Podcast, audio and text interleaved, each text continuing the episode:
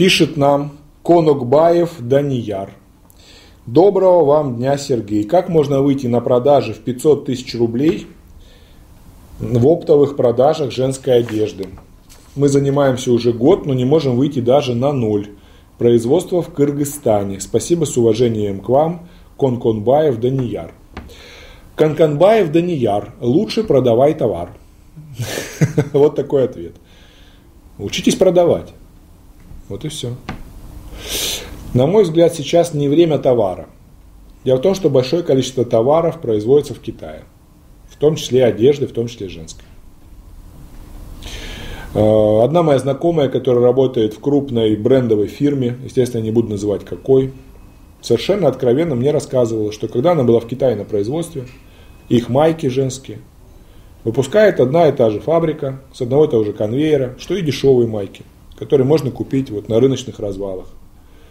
Та майка стоит там в, производ, в продаже, например, здесь 300 рублей. Как только ставится бренд этой фирмы, продается за 3000 рублей.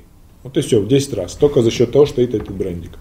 Бренд, бренд, соответственно, э, клеймо. А по факту это та же самая майка с одного и того же конвейера китайского, с одного и того же завода, с одного и того же сырья, сделана одними и теми же людьми на одной и той же машине. Вот и все.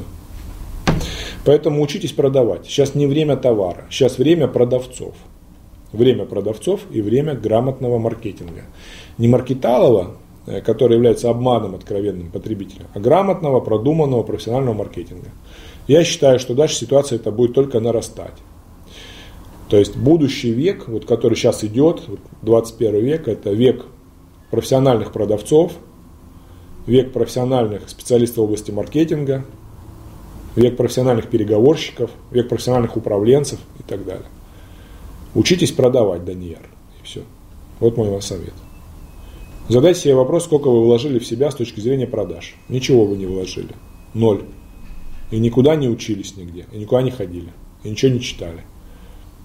Думали, что я сейчас куплю одежду подешевле, продам подороже, разницу в карман. А нет.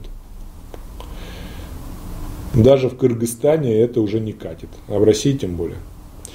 Купи-продай, подешевле, подороже, закончилось в нулевых годах. Началось в 90-х, закончилось в нулевых. Все. Сейчас время мозгов. И дальше это будет только нарастать. Спасибо.